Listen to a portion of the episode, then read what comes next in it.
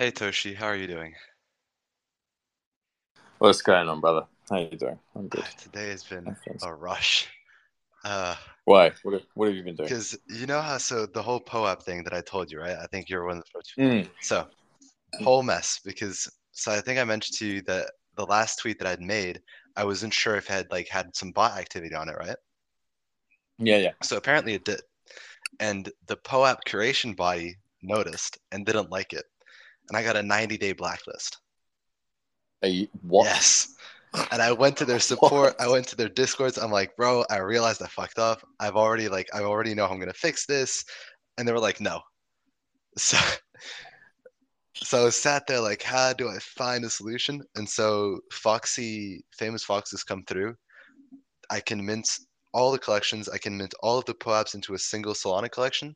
So everyone can get it Right. Solana. It's still free.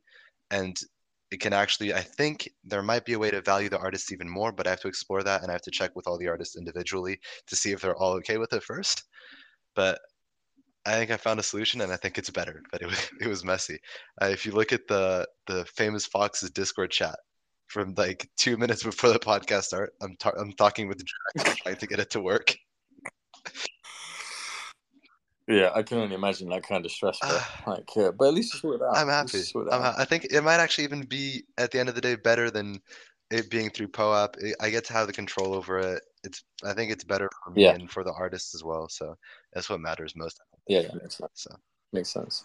Yeah. What about you? How are you doing?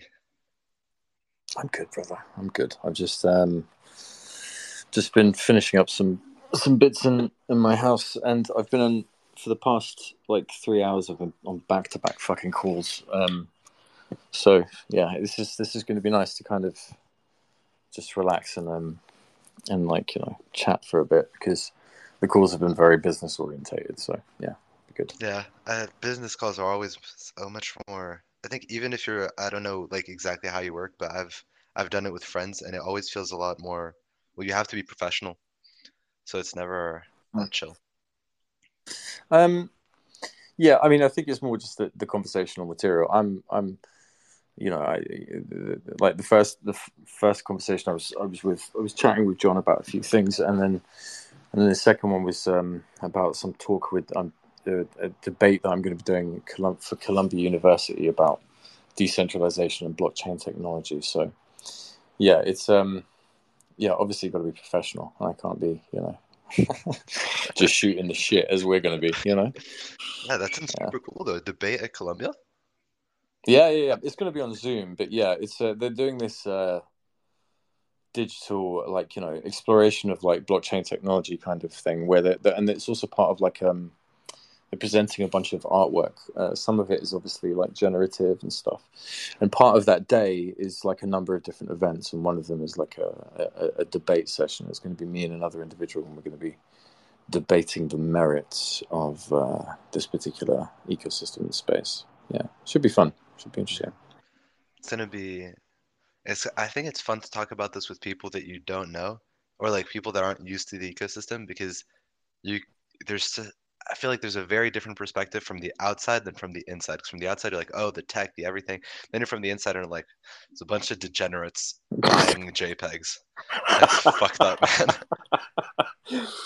yeah, it's an interesting dynamic. I mean, I've had this conversation with Hats a few times because Hats is um Hats has been doing he's doing this like kind of residency as a visiting lecturer at university from where where he is, and um, he's he's been having that kind of debate with himself as well. Because from an outside perspective, of course, there's there's, there's quite a bit of negativity with regards to what we do here, and I think it's it's um some some of it's warranted some of it not so much and it's like how do you approach people who aren't um you know they're not as they're not as well versed in what what goes on here both in terms of like the technology but also in terms of the culture which i think is i think it's a really important important point to get across you know Yeah, I think talking about how people dislike NFTs, I mean, in that kind of area, I've had the same experience. I was talking to another, to a friend of mine, and we were mentioning how we don't know how NFTs managed to fumble the bag on gamers as hard as they did. gamers hate NFTs, but NFTs are literally it's it's your life as a gamer. It's skins, it's DLCs, it's the game, it's everything. It's like how did we fuck it up? How do people hate it so much? Yeah, I mean the thing is, I don't think it's just gamers, but artists, artists, yeah. artists really. Uh, quite a few of them have got a bit of a, uh, a bee in their bonnet about uh, NFTs. I think I mean, if you ask me why, I mean, I don't, I can't answer with regards to gamers specifically. I mean, I, I, it doesn't really make much sense. I mean, they're willing to part money, part ways with their money for for a lot less. But I think with artists, I think it might just be a misunderstanding of what's happening, and it might be a mis uh, miscommunication of of the culture. That second aspect I was referring to, because I think that's something that's very important. Like I said, to kind of ram home in terms of a point, because and I think, listen, hey, listen, we're in a fucking bubble here, right? Now, this could just be my subjective bubble telling me this, but you know, there's an element of of uh, uh, of I, I, don't really know what the word. It's very exciting, the, the the dynamism of the culture here that I've you know that I've encountered and what I see like from from a, a growth standpoint. So, you know, anyone who kind of doesn't see it that way, I think it's maybe it's just they haven't been you know shown those reasons. They just see it from the narrative that is spun from anyone who's kind of outside looking in you know? 100% i like another friend someone that i unfortunately don't talk to that much anymore but did art. And once i got into nfts i saw it and i started seeing people talk about one-to-one art. I'm like this is cool because i know that this one friend has struggled to try to kind of get their art out there and have really like monetize and be able to make something out of it. And and I'm like, you should try NFTs. I just discovered it. And she's like, no, uh, NFTs are terrible. NFTs like plagiarism and a bunch of these things. And I'm like, oh well. was that was that the main the main argument? Was it plagiarism? What were the other points? That's the one. I think the one that sticks with me was that. But wait, I think I could find it because this was probably on Discord. So let's see what gives. It's been a long time. It's usually like environment. It's usually like Ponzi. There's a yeah, environment Ponzi. Um, yeah. Then they were mentioning Patreon. I th- they were mentioning that Patreon was a better way to uh to do it. Um, yeah. I mean that could that could just be a comfort thing. People don't like um too much new rapid things. change. Yeah, new things. Yeah, yeah. Yeah, it was it was a bit weird. I felt like there wasn't which it happens with some people. I think it depends with the person you're talking to, but it was definitely that reticence to change, and there was they'd been told something that from probably like a source that they respected, and they were like, you know what, they're right, and they didn't really want to like open themselves up to the to the possibilities. Yeah, I mean, again, I think it kind of leads. At the end of the day, this was kind of predicated on crypto, right? And so there's a whole bunch yeah. of narrative that's going Ponzi. with that. Yeah, exactly. So you're kind of you, it's like a twofold battle, right? So you're fighting on one side, both in terms of the cryptocurrency itself, and then you're fighting in terms of why would anyone want to digitize and you know fucking sell JPEGs for thousands and possibly millions of dollars? You know, it's a difficult one to kind of to kind of spin people around to, but then again, it was a difficult one to spin people around to numerous innovative technologies that appear, appeared over the years. You know, it's the same old story. One hundred percent. But anyways, with uh, that topic being said, I think I, I realized that I kind of start starting the I like starting the podcast with the kind of basic like what's your background, how did you get into into this world, which is a very special one at that. So like, what's the story? Um, I've gone over this a lot. I'll do the background. I'll do a short version. Um, my background is in a lot of shit, bro. Okay.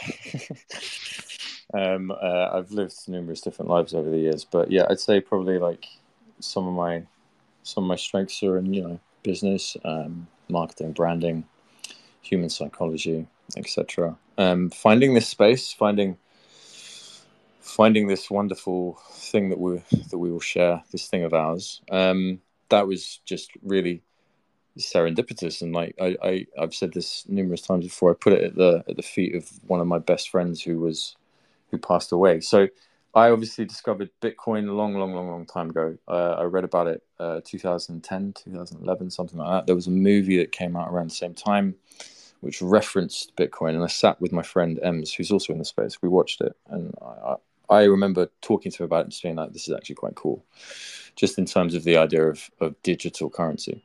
Never saw it as a value proposition. Never got involved. Um, as stupid of me as that is, and you know, like everyone kind of looks back in hindsight.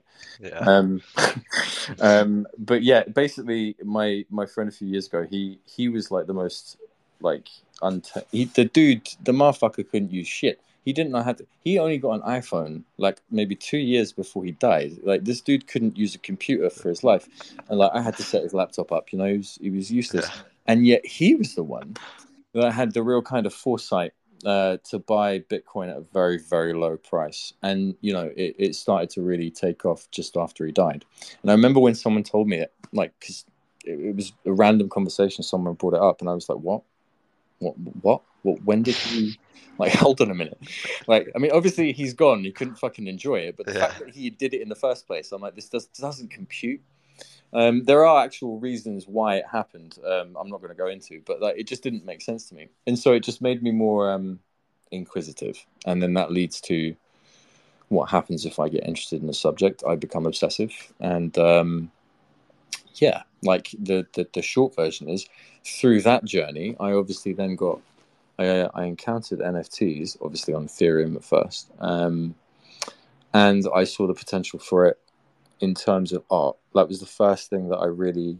This was before like Bored Apes and stuff. So I, I saw, I saw what what I could see to be something in which I mean, obviously in terms of the idea of the royalties, which was a massive thing because when I when that actually like kind of got through to me in terms of understanding what that meant um, over a long long term period, and if this became a viable um, ecosystem, that was something that was massive to me.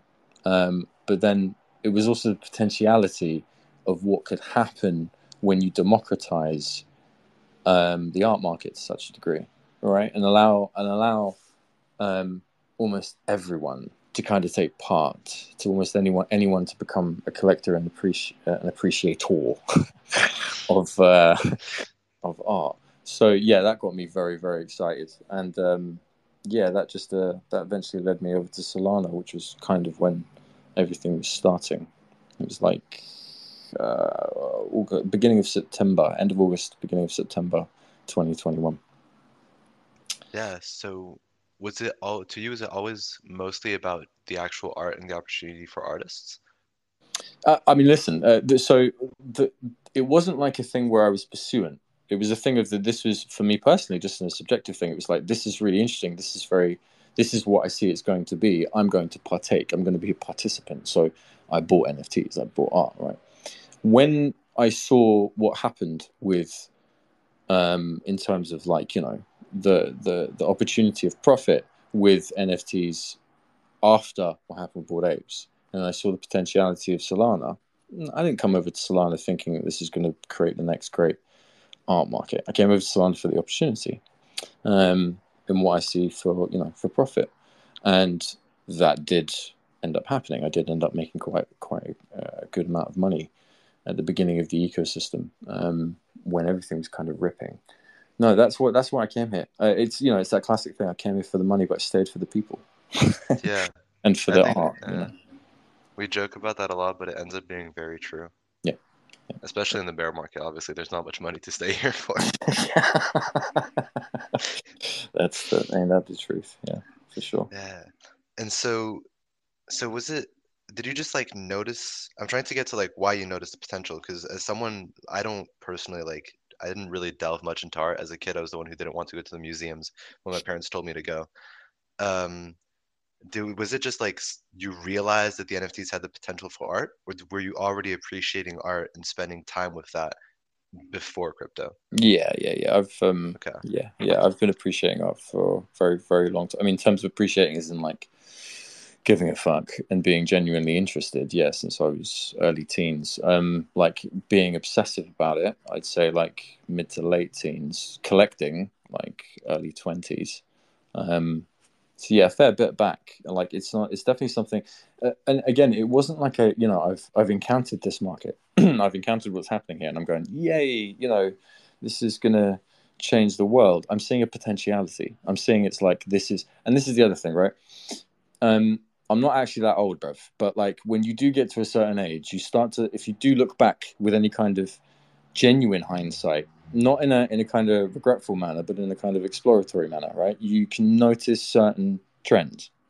If you study history, they become even more uh, blatant. They become even more obvious, and so you know that was something that I picked up on. And I think a lot of people here have kind of done the same thing. They've picked up on the potentiality of the opportunity of what what this could become, not necessarily what it is right now, because as we all know, it's a fucking mess.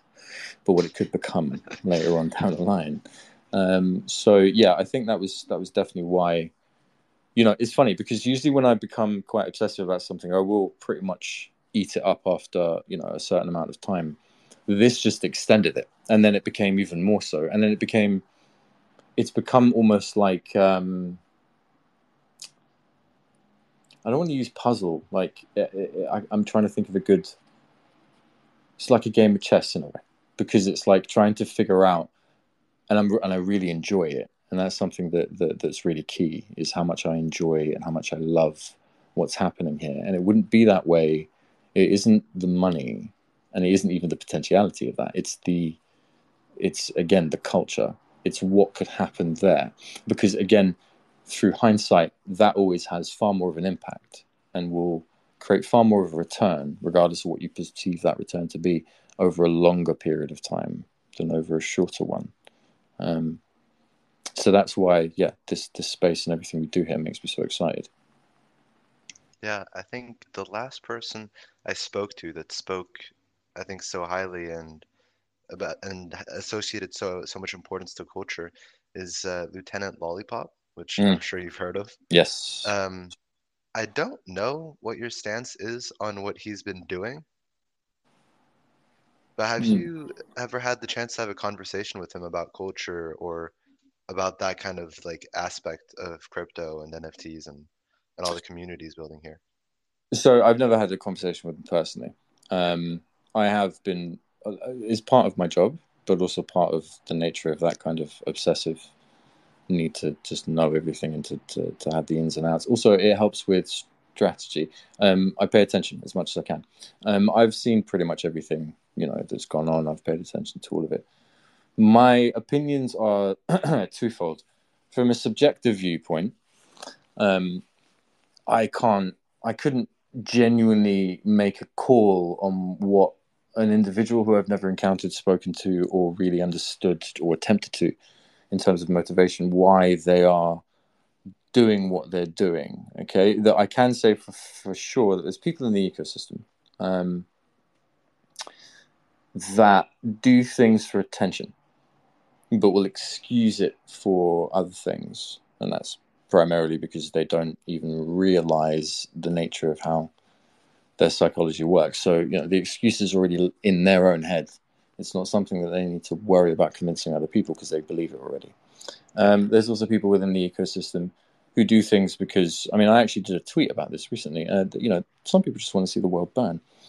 Um, from an objective viewpoint, I find I find a lot of what uh, a lot of what he does actually quite interesting, um, and actually quite important.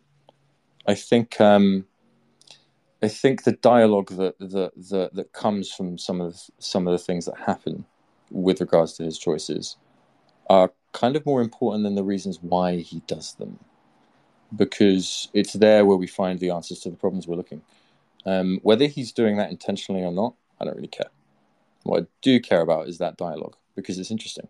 You know it's something that i pick pick people's brains about on a daily basis. So yeah i, I wouldn't if you ask me like in a, in a do i think he's it's a good thing or a bad thing? I'd say it's a good thing. Okay yeah. I think I like that point of view. It's a lot more nuanced and balanced that you than you typically get from someone in the space.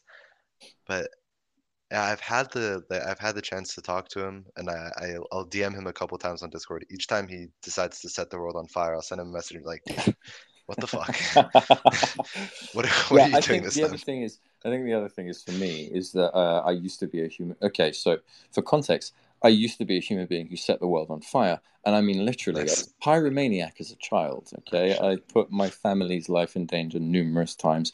So, like from a uh, you know standpoint of literally and psychologically, I have uh, many elements of my personality that are quite similar. They usually play out in real life. They don't play out on the internet. I don't. I don't really care for it that way. Um, so I can understand. It's probably why I appreciate it. You know. Yeah, fair enough. but yeah, so so I spoke to him, and I think part of it he does it the way he says he does it, anyways. Whether that's like very like conscious, subconscious, whatever it is, is that he kind of sees as things happen, and is he's very impulsive in what he does, because he doesn't think anyone knows what the fuck is going to happen next, mm-hmm. and so he's just trying to push things so that things happen and to create an impact. Whether that impact is good or bad, he doesn't really know. And according to what that impact ends up doing, he'll probably dial back or readjust or see what he does. And um, I think it's an interesting approach. And yeah, I, I think it's interesting as well. And the, the only reason, so naturally as a person, I'd be very hesitant of that kind of approach in any other kind of medium. But we're in like you know a world in which we live in a fucking bubble in which we're trading JPEGs. So him taking that approach doesn't really bother me that much. You know. Yeah. If he was a doctor, I'd have a bit of a problem with it. Yeah. so today we're gonna fuck around with this dude. uh, yeah, or a politician. Uh, you know, once. Yeah. You know. But I think yeah. So at the end of the day, he I talked to him about more about like the deeper implications of what he wants to do, and there was an interesting part about genuinely communities and how he believes that we have a chance to create a system where people are a lot more supportive of each other, where people can align under the same culture around like similar beliefs, and just a genuine. And he he referred a lot to COVID, where everyone was separated and people tried to find those communities yeah, to like feel part of. Yeah, exactly. Yeah, yeah, so yeah. I was mentioning that, and I thought it was pretty cool. I think the the only thing that I have that I've criticized him for, and I'll I'll do it here and I do it in the DMs as well, is um is that I feel like he's done more, in a sense, well, directly destructive work than constructive work. But maybe as time goes by, I think one of the things that I told him in typical like saying is the you need to break eggs to make an omelet, right? Yeah, but you know, I mean, this is just again personally. I've never been a fan of that that, that phrase. Yeah. And you know, you can be there's a there's a very thin line between disruptive and destructive. You know, and you want to like disruptive is fine, destructive is not. All right. Um, yeah, unless you're trying to break something down to rebuild, that's a completely different conversation. Um, if you're just trying to break things to break them, then it's an attention thing, from my perspective. You know. Um, but yeah, I, I definitely think that it's important for people to have those conversations. I, for one, am I you know I know I'm told on a fucking regular basis that you know I'm one of the most contentious people here. So it's it's not something that I I, I don't have respect for because I think it has a place. I, it comes from a place of um, I said this to Boo a little while ago when we were talking about it. I have like it, it, genuinely comes down to an obsessive thing with the Socratic approach, where there is an element. While even though I have a great deal of you know personal preference for order, there's there's a there's a fundamental value in questioning things at all times, to such a degree that it becomes almost intolerable.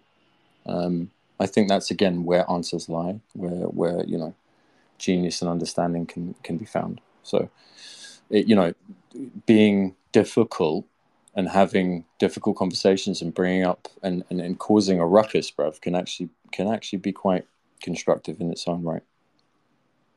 So I guess in a certain sense, we could say that the more you fuck around, the more you find out. Yes, yes. There's Pretty always much. a consequence. uh, Socrates had to kill himself, so yeah. Uh, fair point. I, I think I'd probably need to learn a bit more about Greek uh, philosophy.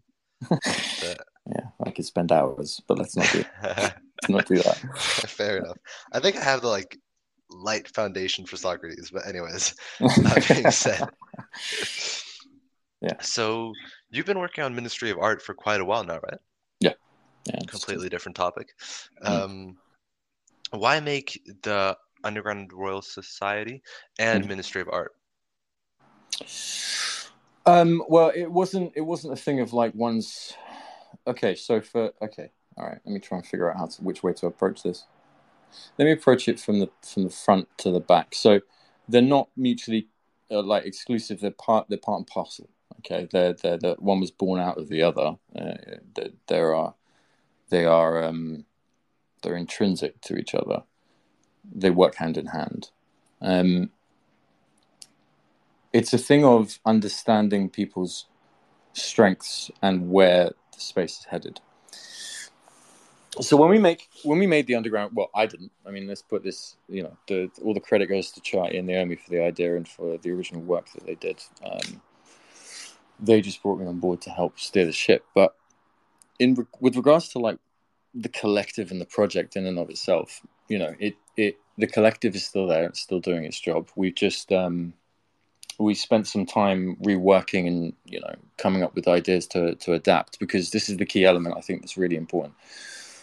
There's a weird dichotomy with this space that doesn't make sense, but when you kind of find finally come to terms with it, it you know things will click into into place. Is that you have to be a, very adaptable, but you also have to be extremely consistent. Um, and while those things might seem at, at odds, they really aren't.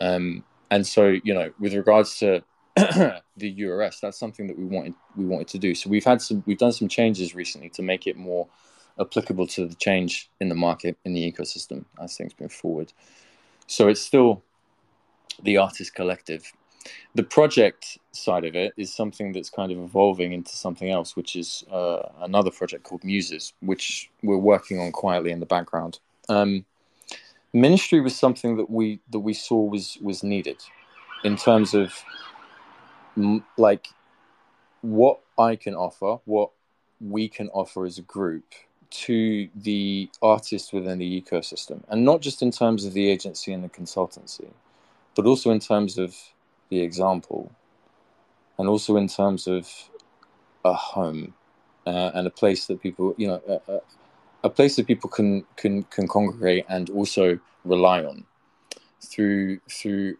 all ups and downs of this of this you know very difficult and and very uh, temperamental ecosystem until it gets to the point where it becomes more stable, which we all I think believe is going to happen. Um, and you know, at that point, we hope we're going to be in a place where we're going to be one of those cornerstones of the one of one space within the digital art movement. So, to me, it was like a necessity. Like you, you know, uh, both in terms of scale, in terms of growth, and also in terms of like um,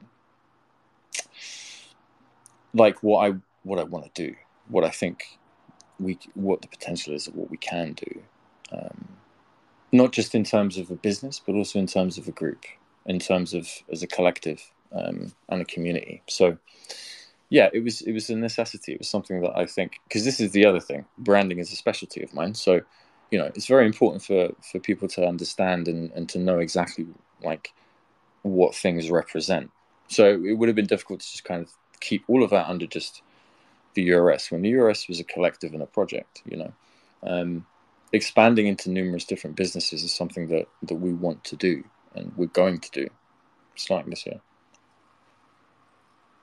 Okay, awesome. I mean, I think Ministry of Art, I I minted it. I still have the mint. Um, and I don't know, I haven't managed to like be very active within it. Not that I'm active within any NFT Discord at the end of the day. I'm terrible at that. Um, but I think it's I, I like the concept. I haven't the idea was really cool to me. Like I was then there was you guys had a London event planned if I remember well. yeah Like yeah yeah. unfortunately we weren't able to pull that off due to conditions and, and things Yeah. that happen surrounding them but you know it's the, again that's the nature of the market it's the nature of these things that happen here and you have to adapt and and and, and try and figure out uh, the way forward and you know that's i think something that's also really important is what i was talking about the consistency um you know there's no way in hell that that that we as a team are going to give up on what we're doing here You know, it's kind of a it, not necessarily in terms of the the actual value, but it is definitely a kind of ride to zero mentality in what we're trying to build. You know. Yeah.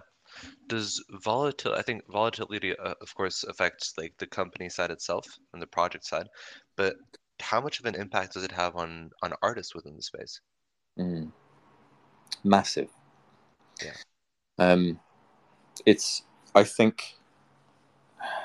I haven't actually really thought about the percentage, but for sure, with regards to my day and my work, um, on a one to one with artists, whether they be, and this is again something I, I kind of need to impress.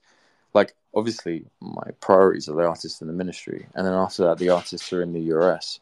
But I also give my time to artists who aren't, you know, who are new to the ecosystem, who you know might have got in contact with me that need some kind of advice, and the same thing comes up, and the same, the same problems and the same stresses and the same worries, especially when when shit goes south. Um, you know, it's I think it's it's one of the most difficult aspects because I like you know to a degree I get to I get stuck in a hard position. When things are fine, the only war that I'm waging is the one with people outside of the ecosystem. I'm trying to convince of what we're doing here. When things are not doing well, I'm waging a war on two fronts, trying to convince artists and people, and you know that it's still worth their time. That you know this is these these difficulties happen regardless of a market or an ecosystem. These things happen in history. They happen in in the world. They happen in everything. You know, I mean, uh, I, you know, I don't want to give any kind of like ridiculous examples, but they do. They really do across the board. It just takes time to kind of let that sink in and then kind of roll with those punches. It's a difficult thing, and it's something that I think artists. One of the reasons why we thought ministry was important is because these are the kind of problems that artists have never really had to worry about before. If they had, um, it's usually been uh, exorbitant in terms of what they've had to sacrifice. Um, and you know, now with this kind of open market and, ab- and availability for artists to kind of sell their work, it becomes a difficult thing because they encounter.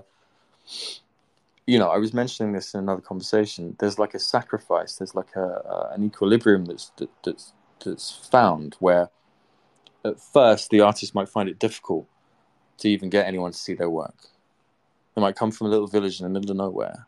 You know, the people who might give a shit or buy their work would be their friends. How the hell are they going to get in front of a gallery or, or a consumer?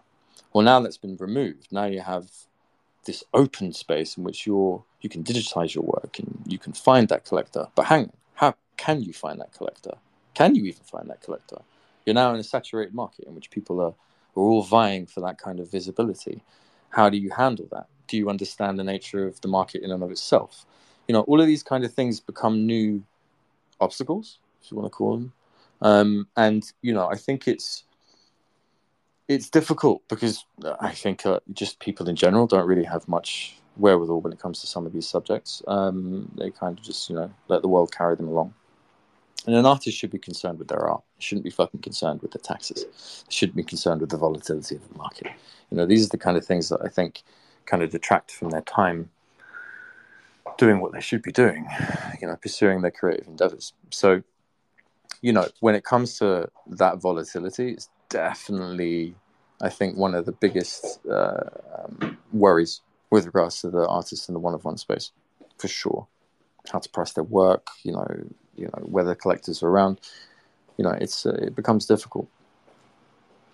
Yeah, you mentioned the fact that the artists have to focus that you think they have to focus on their creativity more than well all the other like slew of things that you have to deal with in real life and even more in like crypto um what i was talking about with the jords about this the other time was something along the lines of I think well let's let's leave that aside and just i'm going to get a better way to ask the question it's if you take for example degen poet right who's yep. been very successful artist uh, all of that with like art made with the what's the name of the machine? Typewriter. Telegram. There it is. Typewriter. Thank you. yeah, I remember um, using them. it seems like it's been like a lot of. I think it would be a lot of marketing, right? And there might be other artists that are. I mean, art at the end of the day is very subjective, right? But how much do you think that like marketing side is important to be able to do as an artist? And do you think that's the part that's like that actually should be important, or do you think it goes to a certain extent to be unfair to those who don't want to focus on that, who don't have a particular like talent at that, and all that realm? Yeah, I mean, I've yeah, I've had this um, conversation with George actually. In uh, he asked me something similar in, in the Boo con- uh, podcast, but it was and it was it was a difficult question then. Um, but he was asking it more from a subjective standpoint, right? In terms of what like I look for, or what we kind of look for in terms of like uh, uh, as the ministry, what we look for as an in an artist. Um, okay, so from an objective standpoint, it's vital. It's absolutely vital. the way that this market is is built at the moment, whether that be for good or for bad, is most of the marketing happens on Twitter, and most of the discovery happens there, and then on homepages of marketplaces, right? whatever kind of rigmarole goes in between you trying to get on the homepages of, of marketplaces, there's the Twitter aspect, there's the social media marketing aspect, right? Uh, so it's vital. But one of my jobs for the past, you know, seven to ten years was uh, from the inception of social media marketing, showing brands how to navigate um, that space and understand it on a psychological level um, without being too manipulative because this is something that also I think uh, that I'm going to bring this up because it might not seem relevant, but it really is. Um, something that I think because it's the classic, you know, uh, thing. You take a corporation or a company; it's got all of the psychological traits of a psychopath. They're not paying attention. They don't have a natural inclination for empathy towards the consumer, right? And one of the things that social media changed about that from the very beginning was that first and foremost you know generations that have come you know afterwards are, are, far more savvy to those kinds of things and being sold in a certain way just simply doesn't work and so certain things needed to be pressed upon right? Certain certain things needed to be understood. The actual social media companies used it in a far more manipulative way by by you know searching through that data and and, and really scrubbing it and looking for those like kind of key tells. But there are ways in which you can figure those things out from a psychological perspective that are fairly easy, right? And that is basically understanding who you, this is like classic cliche shit, who your target audience is and who the fuck you are, whether it be a brand or whether it be an artist or whether it be a, a, an individual, whatever it is. Having those two, once you get those two, everything you build on top of that is pretty easy to kind of plug in, right? And as markets and spaces, especially in social media, become more saturated, how you you fit within that that jigsaw puzzle is very important and this space is probably the most i mean i can't honestly think of anything that's more social media orientated because it's been birthed out of a generation and out of a technology that's kind of entirely internet orientated. And so from that you have to look at it in the sense of well you know everything here is going to be is going to be focused on that. So how do you cut through all of that noise? That's where I think it's very difficult to kind of label and go right because Degen Poet's a very interesting example, right? Because you could, from one perspective, you could say it's work ethic. It's just work ethic, okay. But from another perspective, you could say it's the luck of of uh, of you know people who are who are looking for like volatility they're looking for the potentiality of, of a return okay it could be uh, any, any maybe it's a, it's a number of those variables all co- kind of coinciding at the same time right um, for me with regards to like a one of one artist i can't draw a line but i can say that there's a huge amount of fucking luck there's a huge amount of fucking work but there's also a huge amount of understanding who you are as an artist and a lot of that stuff shouldn't actually be the primary, like the priority of what an artist should be concerned with. Their concern should be their art. Because for me, you kind of work your way back. That art will then inform who the fuck they are. That will inform who, what, how, how, how that should be placed and who they are as a brand, which are things that most artists are not want. They don't want to be concerned with. They certainly don't want to look at themselves as a fucking quote unquote brand. Okay, that's something that kind of I certainly find from a subjective standpoint. A lot of anecdotally artists are not I'm not fond of that. But you have to see yourself that way in in this world, let alone in this space. So, you know, it's a difficult one because I will do nothing but encourage my artists, the artists in the ministry, to be nothing but themselves and to explore as much as possible and to, you know, engage with their creative side wherever it will take them. But there's also an element of me that wants them, that wants to build a structure that allows them to be sellable. Hate to use the term, but yeah. That's kind of is the term, yeah. Yeah. Yeah, that makes a lot of sense. So a lot of talk about what at the end of the day is identity. How much of the of the identity, and I think this is this applies to artists, but also to basically anyone who's trying to build a brand as like an individual.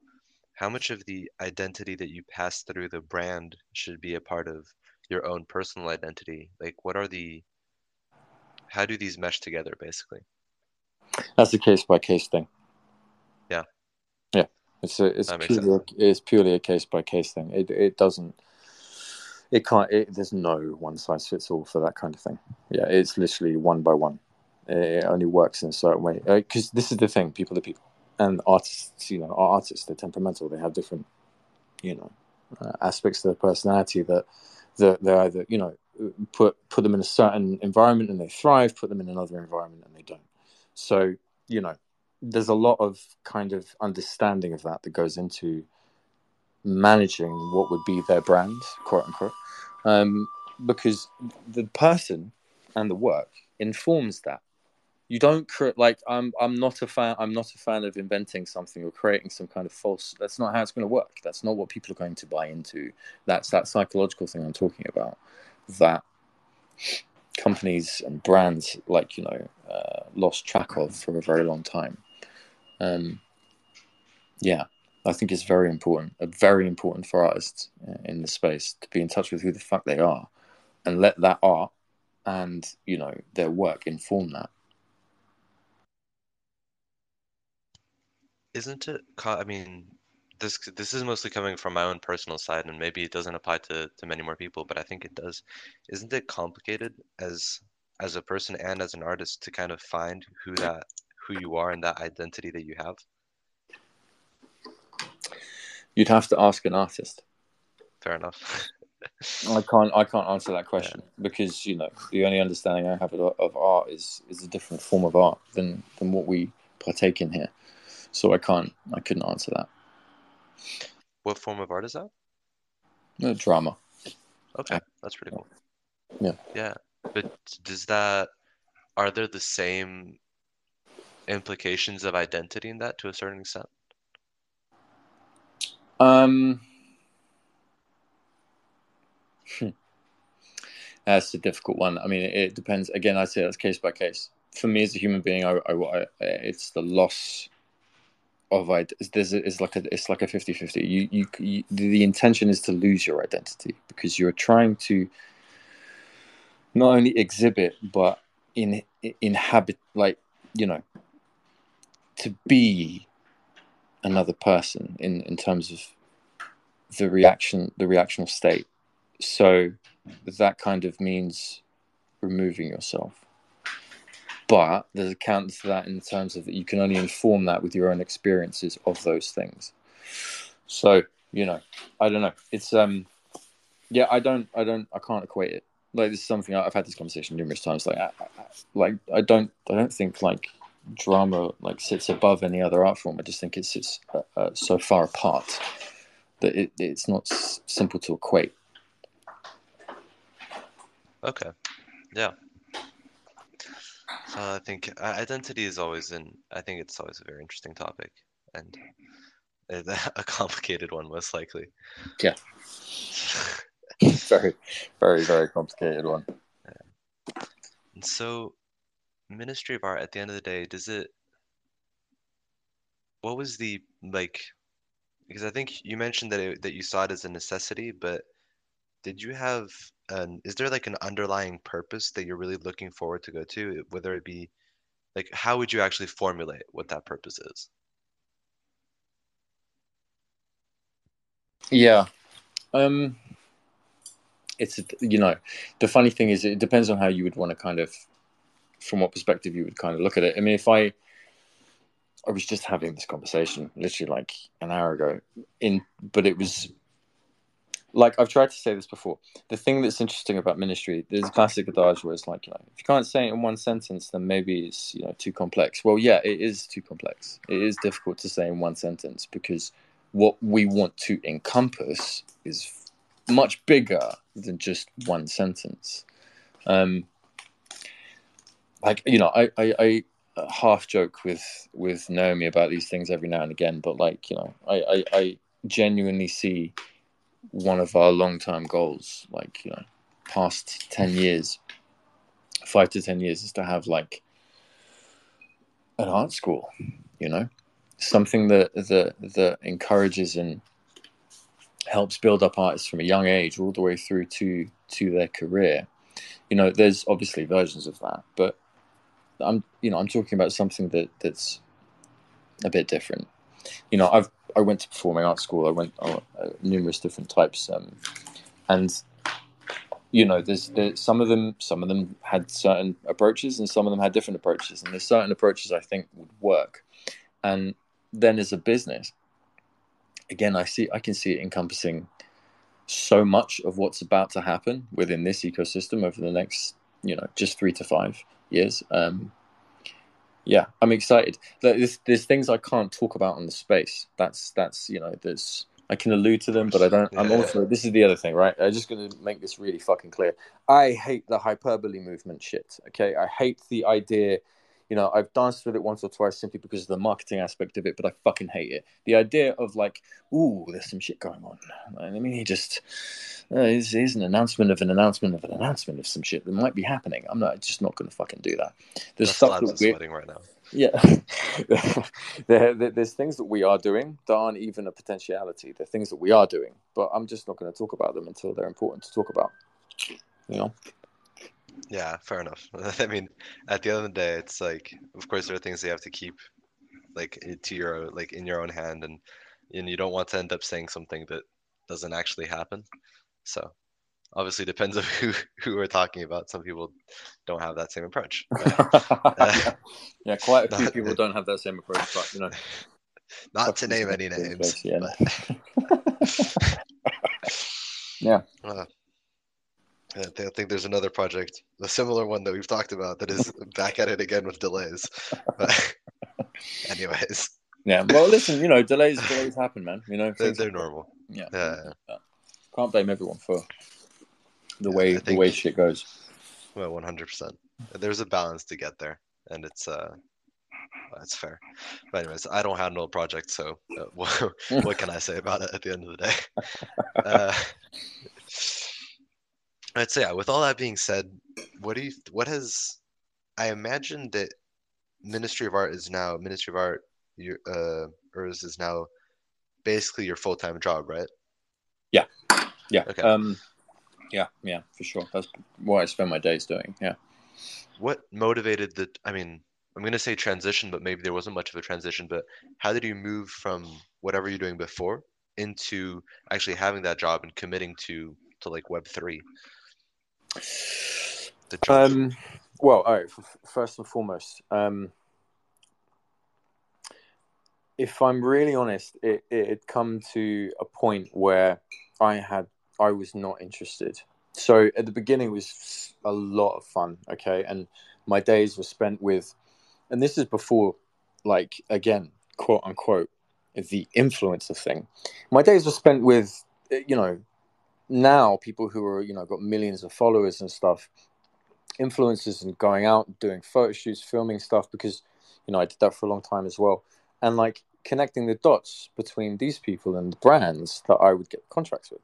Now that was fun. It was enjoyable. It was something that i transitioned out of after the businesses that i'd ran before and it was something that allowed me to you know basically start up something new and be part of again a new emerging market there was a point where it started to run its course where I had just started to get sick of, for want of a better word, being ahead of the curve and, and telling the brands of the companies this is what they should be doing. Two years down the line, I go to a conference, fucking God knows where, and they're announcing this is what they're doing. Later than than than they should be. And it just became very tiresome. It became very like you know just just from that one perspective that was something that was difficult because whenever there was you know what are your recommendations? You know you, you're the expert. I give the recommendations. No one fucking listens right? I'm talking about tiktok to them in terms of like you know an example. Talking about tiktok to them um, uh, two years before it, it flies off simply because i'm seeing how many uh, so adults are on there, but they're only watching their kids. This was at the time. So a bunch of parents who were on TikTok, but the only reason they were on TikTok is because they were watching their kids to see what they were doing. So that's just a, a latent market that would be easy for accessible. You've got a bunch of adults that you could grab early. All of a sudden, two years later, two three years later, motherfuckers are trying to do it. Then they're late. They're late to the party. That was getting very tiresome to me. Um, having to deal with that. The other thing was it just wasn't enjoyable anymore. It, it wasn't in terms of like actually going out and dealing with these people. Because at the beginning, before people have millions of followers, you know, it's fine. Then it becomes a whole different ball game, and it just turns into this kind of machine. And like watching it go from like you know, relatively small thing to like these huge fucking events, uh, millions and millions of pounds being spent. You know, and don't don't get like one of my best friends in the world she's a major influencer. She makes absolute fucking bank off what she does, and she she goes all around the world and and looks like she lives a great life. Talk to her for five minutes, she fucking hates it. She fucking hates it. And here's the thing: she's not an idiot. I think that's one of the key elements. She's not stupid. She doesn't just she isn't just happy with the idea of living in a hotel. She you know she wants a little bit more from life. So she fucking hates it. But she's seen it. It became an opportunity. It was an opportunity that turned into a genuine career, and it's what she does. And we've both kind of felt into the same place where it's like kind of done with this, you know, and and and this space came around almost at the perfect time because I'd already got to that point. Also, after COVID and the impact that it had on on on the specific you know uh, market that I was working in, um, there was a massive influx of competitor brands um, and then also a massive fall off in spending. So, like at the beginning of COVID, everything skyrocketed in terms of spending, and then it all collapsed. And during that time, you had a bunch of you know um, uh, new brands came in, and then they all collapsed. That came right after. A few survived, and it just made the market very, very difficult. And I'm, I it went from being a person who's in charge of marketing, branding, and stuff to being someone who's like helping with you know uh, the, the, the strategy of, of of the business. And again that was also if I, this it wasn't my company. These weren't my companies. I'm not going to do that for, for things that aren't my company you know? So it just kind of all coincided at the right time. That sounds fairly smooth at the end of the day. I think some people have had to like really face a choice of like am i going to do this or not? But this was like a fairly like smooth It, it must have made sense at the time, right? Yeah, for sure at the time. And the, the other thing is this: is that, you know I'm in a, I'm in an extremely privileged and lucky position. I'm not. I don't have to um, like you know, I'm not like you know tomorrow I quit my job and I'm now running into the street having to chase after a job, right? So, you know, due to due to things like that, it's allowed me to kind of dedicate myself to this. But don't get me wrong, I'm in a you know I'm in a particular position right now where I'm I'm literally like liquidating all of my property assets just so I can put myself in a position that is more tenable, right? So I can dedicate myself to this the way I want to. Because at the end of the day, regardless of of of of you know what I do and stuff, at the end of the day, this this space and this market isn't the most um, profitable right now, you know. So I'm not gonna, like I said, I've dedicated myself to to this and the artists 100, percent and I'm not turning back anytime soon. It's not gonna happen. Uh, admirable position, I'd say. Um, is it lucky? Just yeah, lucky. Also, also lucky. I think I'd I'd still argue that it's in both directions because you have the luck to be in that position, but you're not you're not you're actually going all in for it. And it's not only maybe i'm wrong here but it's not it's not from a purely selfish standpoint. On the contrary right? It's for artists and it's to build this platform that would help potentially a lot more people than just your finances right? Yes. So yes. Yeah. Well i mean obviously be nice to to, to make my finances um, larger. but that's it's always a nice. thing. Yeah, it's for everyone. You know, it's uh, you know, like, we're, you know just, we're all here. We're all here to, to create work for ourselves. Okay, that's that's what we're doing here. I mean, I'm I'm not here to, to fuck around. Let me put it that way. Yeah, of course. So, have you managed? Because a lot of people in corporate jobs, I think, and I I say this just from the experience of people that I know around me, have had trouble finding a certain balance between the work that they have from all the stress, like the nine to five or, or worse than nine to five and all of that with real life. Have you managed to get that and side activities, hobbies, all of these things? Um,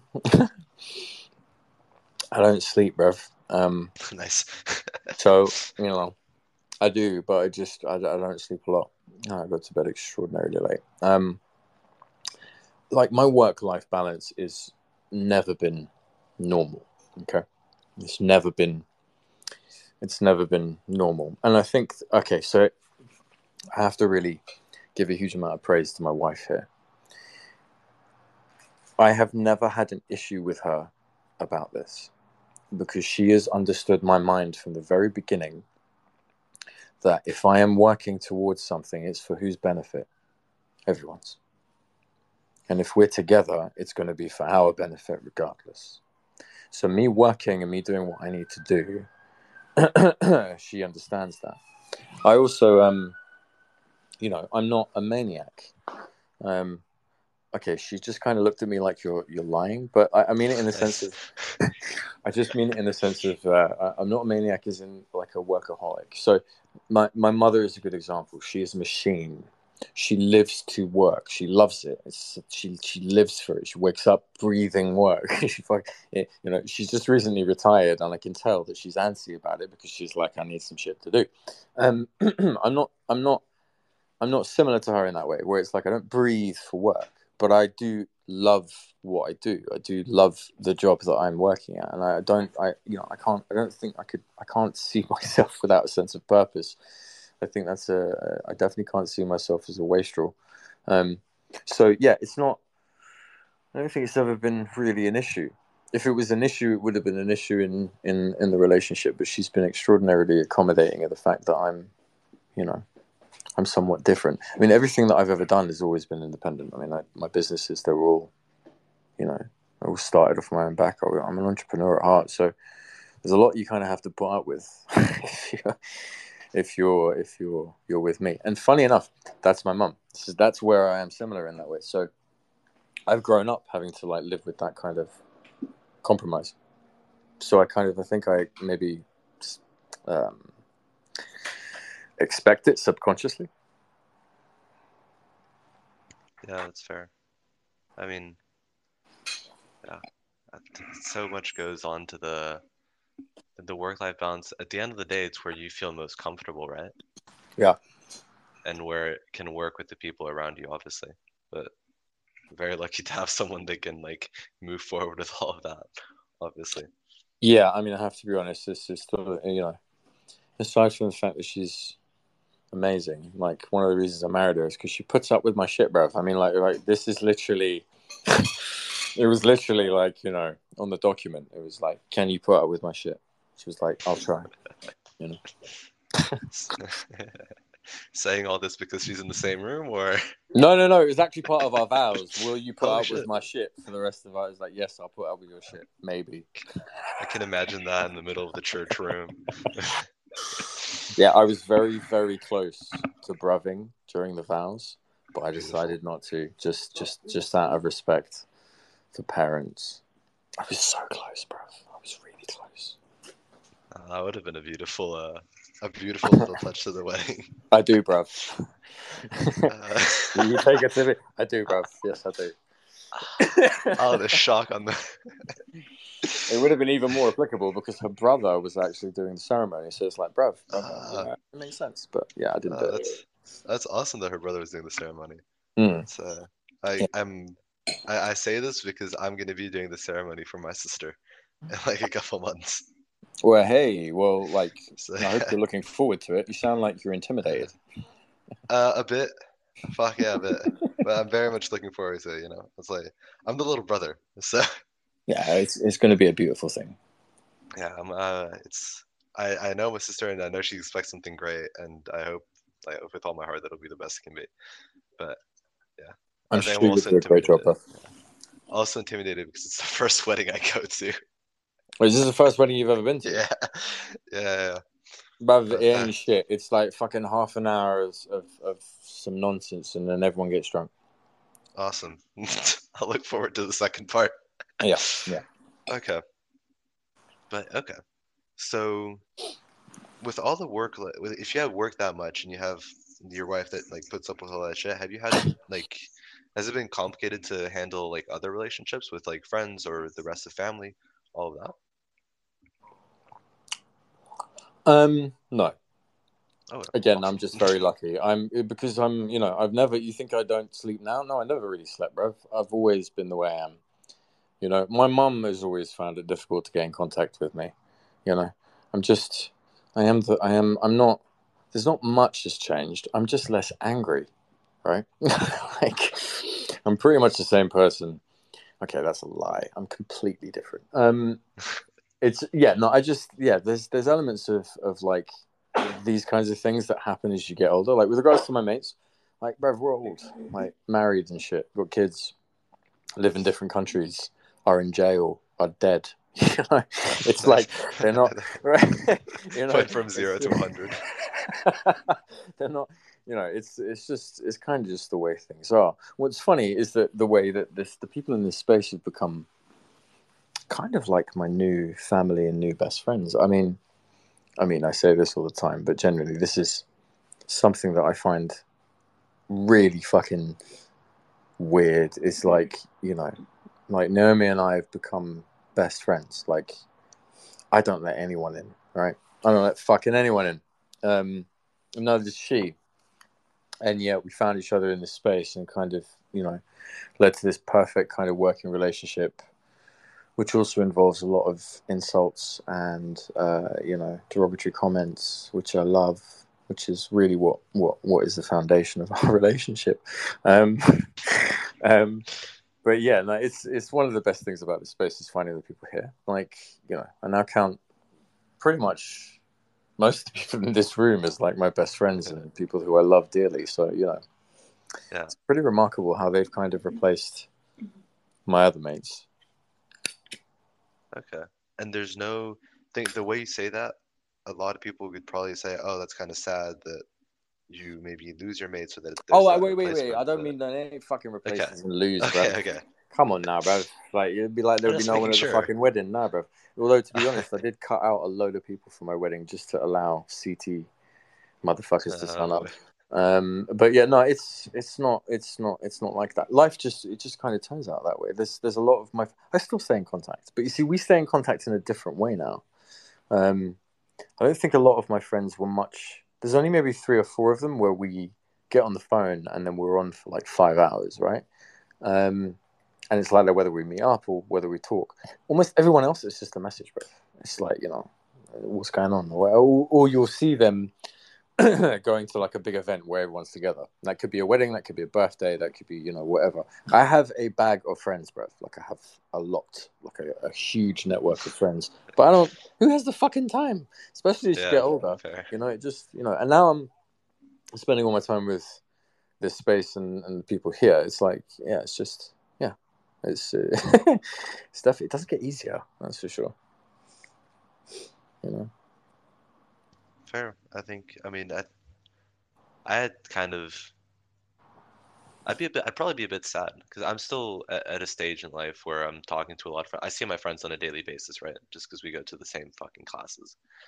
Um, when I actually attend them.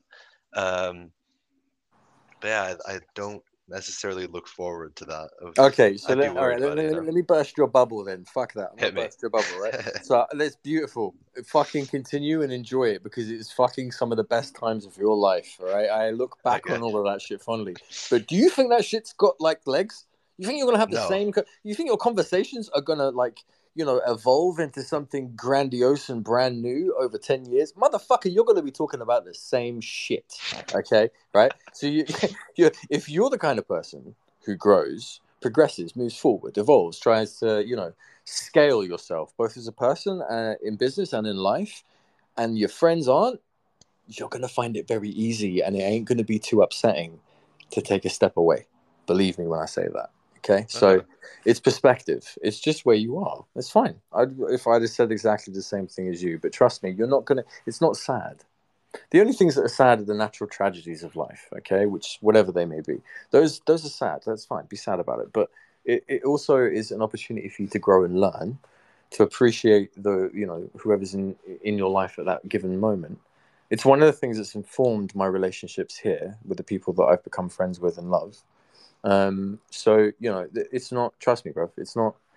It's not as um, depressing as it sounds. Bouncing back on that, is there any such natural tragedy or, or event in your life that has really taught you a lesson and changed your perspective on so- something? Or has it always been kind of a similar view and just dealing with it however you do deal with it?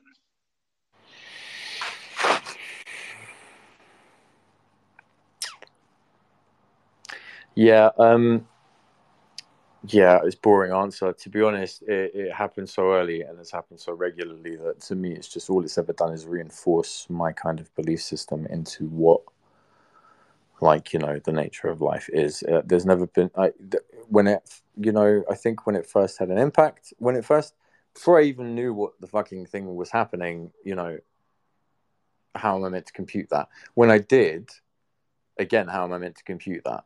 There's no kind of real conversation happening between me and my parents.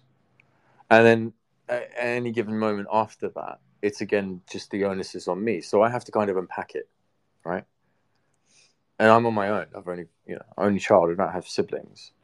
Um and again when you're young you don't really converse about these things. So it's just unpack. And every time it was just more of validation of the things that i was already sure about. So i wouldn't say there's one particular event, it doesn't get easier, and the shock doesn't change. That's for sure. Um, it doesn't matter what those strategies are. It doesn't matter what they are. Like none, none of it.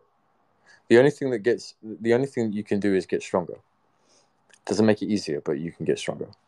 Um, yeah, but that's a byproduct.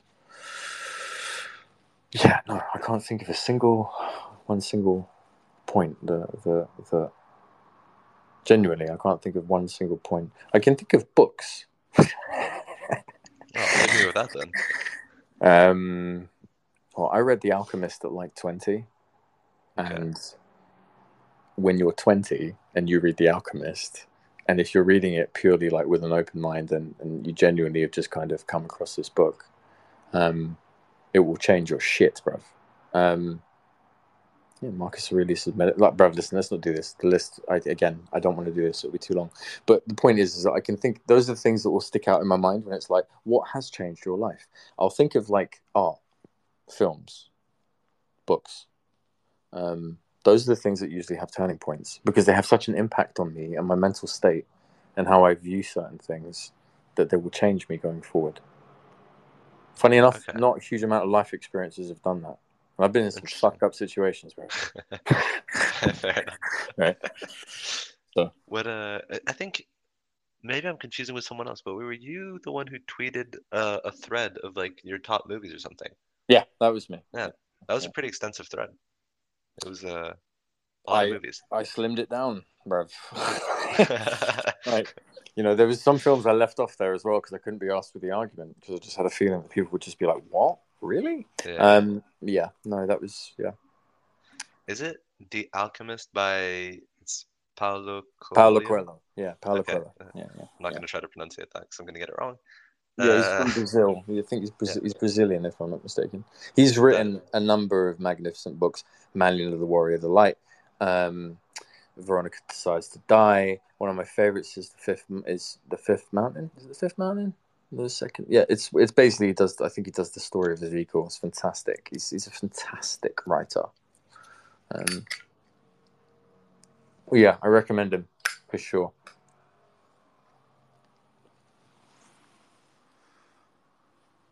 I was muted. Uh, are you a big reader even now, or has it been on off? No, I mean. Oh, okay. I haven't had much time recently to read. Because of just life stuff. But yeah, I've I've read voraciously since I was young. Okay, that's pretty cool. And so, what's The Alchemist about? I'm, I'm interested right now. I'm, like, I'm intrigued. Okay, so to give context, I think the reason why it hit me so hard is just because I related, and you can't really. It's not going to have the impact if you don't relate. Ah, But it's about manifest destiny and the difference Okay. between the two.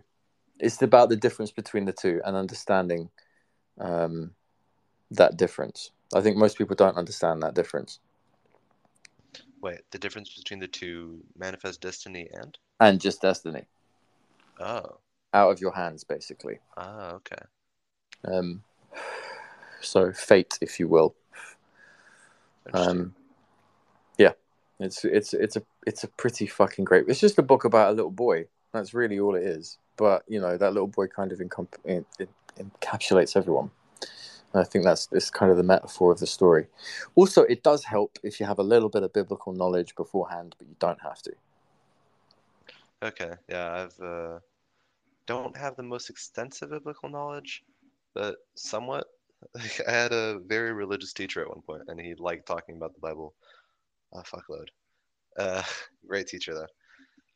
Yeah, I mean, he, he brings up a couple of like pretty obscure things like Urim and Thummim, two like stones of destiny. That lives in the breastplate of Melchizedek, and that's in the Bible, but you're not going to fucking know that unless you read it. Uh, you know, he kind of references it, and it's a bit like, what the fuck is this dude talking about? Yeah. Okay. Do you have a like a very maybe literature and culture oriented background? Because you may, maybe I'm like maybe I just know a lot of uncultivated people, but you seem to know a lot about maybe around literature and around what you were speaking about Greek uh, philosophy before. Not that many people are well versed in those areas. No, my mum couldn't give a fuck about it. Uh, she, she, no, my mum, my mum's fascinated with lots of things, but she doesn't talk about them. She's just mainly interested in, interested in money. Um, my mum loves money. She loves business. She loves work. She loves money. Money is her favorite thing in the world. My dad is a cultural obsessive. He's the one that would talk.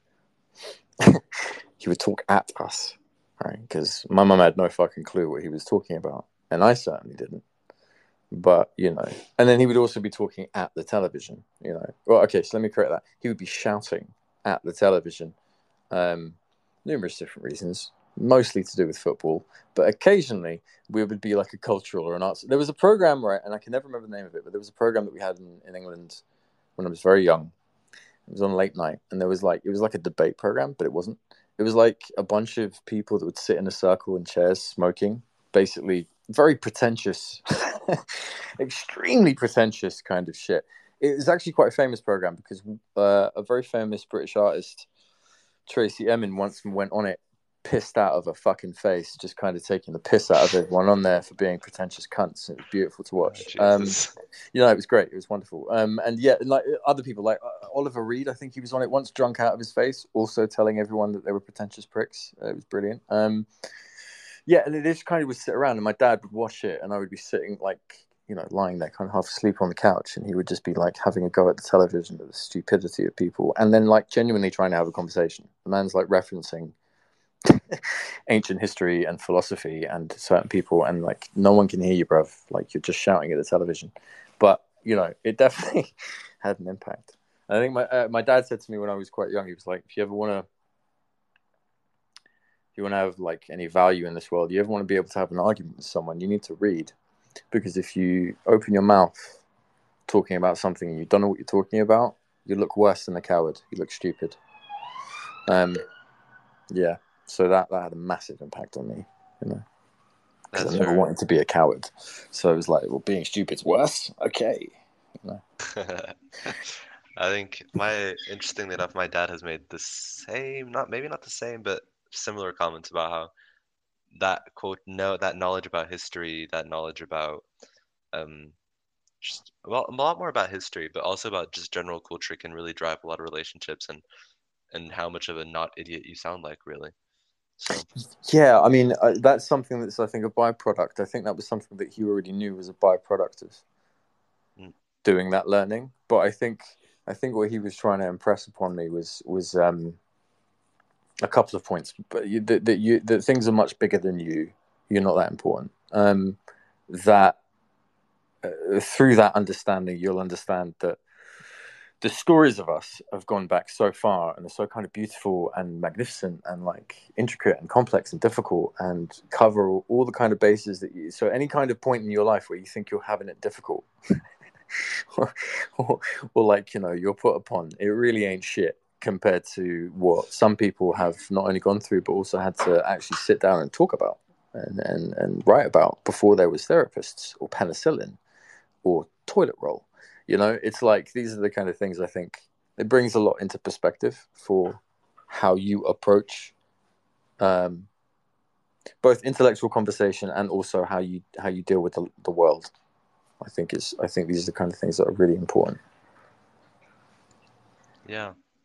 Um, about the whole therapist thing, how much I don't really know how to like phrase this question, but I wanted something along the lines of obviously dealing with everything that you go through in life is a very personal experience, but for you, has it been more about a lot of that sharing process that you would see at a therapist, or has it been more the process that you might see in in the books that you've read where you didn't have that maybe a deeper understanding of people or more of an acceptance for emotion, I guess, if that makes sense. Maybe I just maybe I'm completely wrong what I'm saying, but no i think i get where you're going. I mean in, in terms of a question it's um it's an important one but again i think it's a case by case thing. Like for me the, I, I do- I would only be able to answer that i'm lucky because uh, uh being you know an actor and being trained as one since a very young age. So trying to examine people's psychology and the reasons for why things happen or why you do things then coupled with history and philosophy you get a lot of insight into why you think the way you think and the why you are the way you are. And i'm an only child again so i've spent a lot of time having to think about these things. So yeah to me it was just this is again just for me it was like a thing i've had to break these down these things down myself. And i've had to work them out myself. Do you would you have is there a moment in, in your life and what do you think now like a moment where you would have said I'd like to have someone else to like deal this like to deal with uh. I'm like my complete English is bugging out. I To, know like, you mean. with As in, like what the, Yeah. what what you're going through, someone to talk it through with. Yeah, bruv, loads of times, yeah. and it's happened, and I've done it. Yeah, yeah. yeah, I'm not. Okay. I listen. While I may, you know, love the stoic thought Yeah. processes, it doesn't. It's not. You know what? Like communism, it doesn't work. It's a great idea. it don't really fucking work, bruv. It's you know, stoicism is fantastic to kind of look at, look at, and go right. This is a good way to look at your life, but it doesn't. It's not. You're gonna. You have to remove all emotion. You have to remove all the kind of joys as well as the pain. So, you know, I don't. It's not something that's applicable. I've done it many times. I've done it many, many times. It's why I think friends are some of the greatest things that could ever happen to a person. You know, um, I've done it even with my parents. You know, there was a point where I never thought I was able to kind of like just open up and be like vulnerable because especially where my dad was, bruv, being vulnerable, you mad. And then I did it once and he was great. You know, I was actually very surprised at how accommodating and how wonderful he was as a listener and how empathetic he was. You know, he's actually done that twice. And the, you know, the reason it's so surprising is because he's such a fucking nightmare and has been such a fucking maniac most of his life. That when he did it and he did it at the right times, it meant so much to me. So no, I haven't. I have total understanding for that because I've had to. I've had to. I've had to ask for it myself. My wife's done it Okay. numerous times. Yeah, yeah. I I get the part about like the when it matters a lot for uh, what coming from your father because similar stuff. I I don't pretend to like have had the same experience. Far from that, but I can I can relate to the idea of it meaning that much more when it's done at the right time. Bruv, like my dad's right. So I'm a I'm a mad sensitive dude. I will cry at the drop of a fucking hat, straight up. Like you put on a Disney film, I'm weeping. Disney films dad- sad, man. Yeah, straight up. But my, my dad, my dad is actually exactly the same, but he's not okay with it when it comes from anyone else, which is just such a mad hypocrisy, and also just the nature of what he's like. Right? He's just he's he, he doesn't he's not a fan of weakness, and so yeah, when I when I did that, like, and it was in from a genuine place of like I'm a bit fucked up here and I don't know what to do. He did he did his job better than any dad could have ever done it, to be honest. So yeah. Fair enough, man. That's uh, that's pretty nice. that's what I mean. Lucky, bro. Very lucky. Yeah, yeah. I think it's. You mentioned being lucky a lot. I think it's really. I I like it when people like are aware of how lucky they are because I'm fairly surrounded with people who don't have that awareness, and at one point it's an I, hope you do get that awareness one day because there's so much luck involved in in some people's lives and it's great you know like much power do you think them, like kids. do you think that's a youth thing? Do you think it's an age thing the people around you? The reason I why think it, I think it, it's part that and part just the experiences they've had in life and also a lot about the background like the world that I'm in right now. Because it is a university and it's uh, it's in Switzerland man. Nothing's cheap here so the people here are fairly wealthy. And I've heard some things come out of some people's mouths, and it's like, you you didn't just say that. There's no fucking way you've just said that. And uh, I don't know. Hopefully, one day there's that they get the chance to have that perspective, but for now they don't. And um, don't hold your breath because it's not your job to hold your breath. Like, yeah. It's not your job to hold your breath or to hold their hand. To be honest. Yeah, you know? yeah. I mean, I, I'm trying to get used to that, especially because I think I'm happy with a lot of the relationships that I have, but a couple of them, and actually mainly in university, which is kind of sad given I'm in university. Kind of like, ah, well, uh, let's just get through university. It'll be fine. yeah, one of the one of the guys saw like a building, like a normal building where people live, an apartment building, mm. and it, this was in French, but he goes, the the rough translation is going to be like, how do you manage to live in that place, have some self respect? I just looked at him and I'm like, dude, are you stupid? Like, how? Yeah, you see, to me, that's not that's that that's not that's not an ignorance thing. That's a character thing. Yeah, probably. That's a that's a thing in which someone has not not encountered any form of. I mean, I would assume not encountered any form of hardship or any kind of difficulty in their life. So they're gonna. There's there's and here's the thing. There's a second part of that is pure insecurity. It's pure insecurity. And this is just a trick I think everyone should learn. When people say things like that, they're saying it to themselves. They're not talking to you. Even though they're saying it externally. And there's a part of them that probably enjoys the repercussions or reactions. They're saying it to themselves because of the insecurity. Like I've said this to Boo a thousand times, you can read more from a human being literally between the lines of what they're saying and what they're trying to emphasize than anything else because it gives you a real insight into who they are and what they try to tell themselves every day. Because another insight that I've found over the years is that most people don't really like themselves. This is why we're social animals because we don't really like to spend much time thinking about how fucked up we are. So we go out, we live our lives, we have fun, we do things. Those things are good. I'm not saying they're bad. I'm just saying it doesn't allow for a lot of introspection. Introspection is difficult. Facing our demons is hard. People don't like to do it. They'd rather just kind of dance through life without having to interact or do that tango. So, you know, I think there's something to be said about when you encounter individuals like that. You should probably feel sorry for them more than anything else. Yeah, the sentence of reading behind between the lines teaches you a lot more about people is has kind of shook me because I realized how true that is. It makes a lot of sense. I just realized even in the things that I've been saying recently, and that I noticed that my friends noticed this, that, that I was saying it a bit too much. And I'm like, shit. I realize what that says about me. Yeah, I mean, people's emphasis, they usually yeah. they, they, fall into one of two categories. It's usually because they're concerned with what people think, or they're concerned with what they think, and it's usually the latter. So when people are being so, you know, it doesn't really matter. It could, it doesn't have to be as kind of negative and as throwaway and as ridiculous as what you gave as, as an example, it can be very subtle things. It gives you a very good insight into the, the, the, the person's character. It's something that I've I, I've done in every walk of life. Unfortunately, I mean it's it's quite a cynical thing to say, but it's something I use as a measure of people's character because you know it's not perfect, but I'm I'm gener- generally able to tell what people's motivations are because they will fucking tell you. They will tell you because they're trying to tell themselves most of the time. Um, they're more interested in what they think. You know, that's the validation they want. When they want it, when they hear it from outside, when they hear that's obviously it's the benefit. A lot of people are chasing that, but that validation is validating what? What is the thing they're looking to validate? Their own perception, their own decision, their own excuse, their own idea of themselves. Fair enough.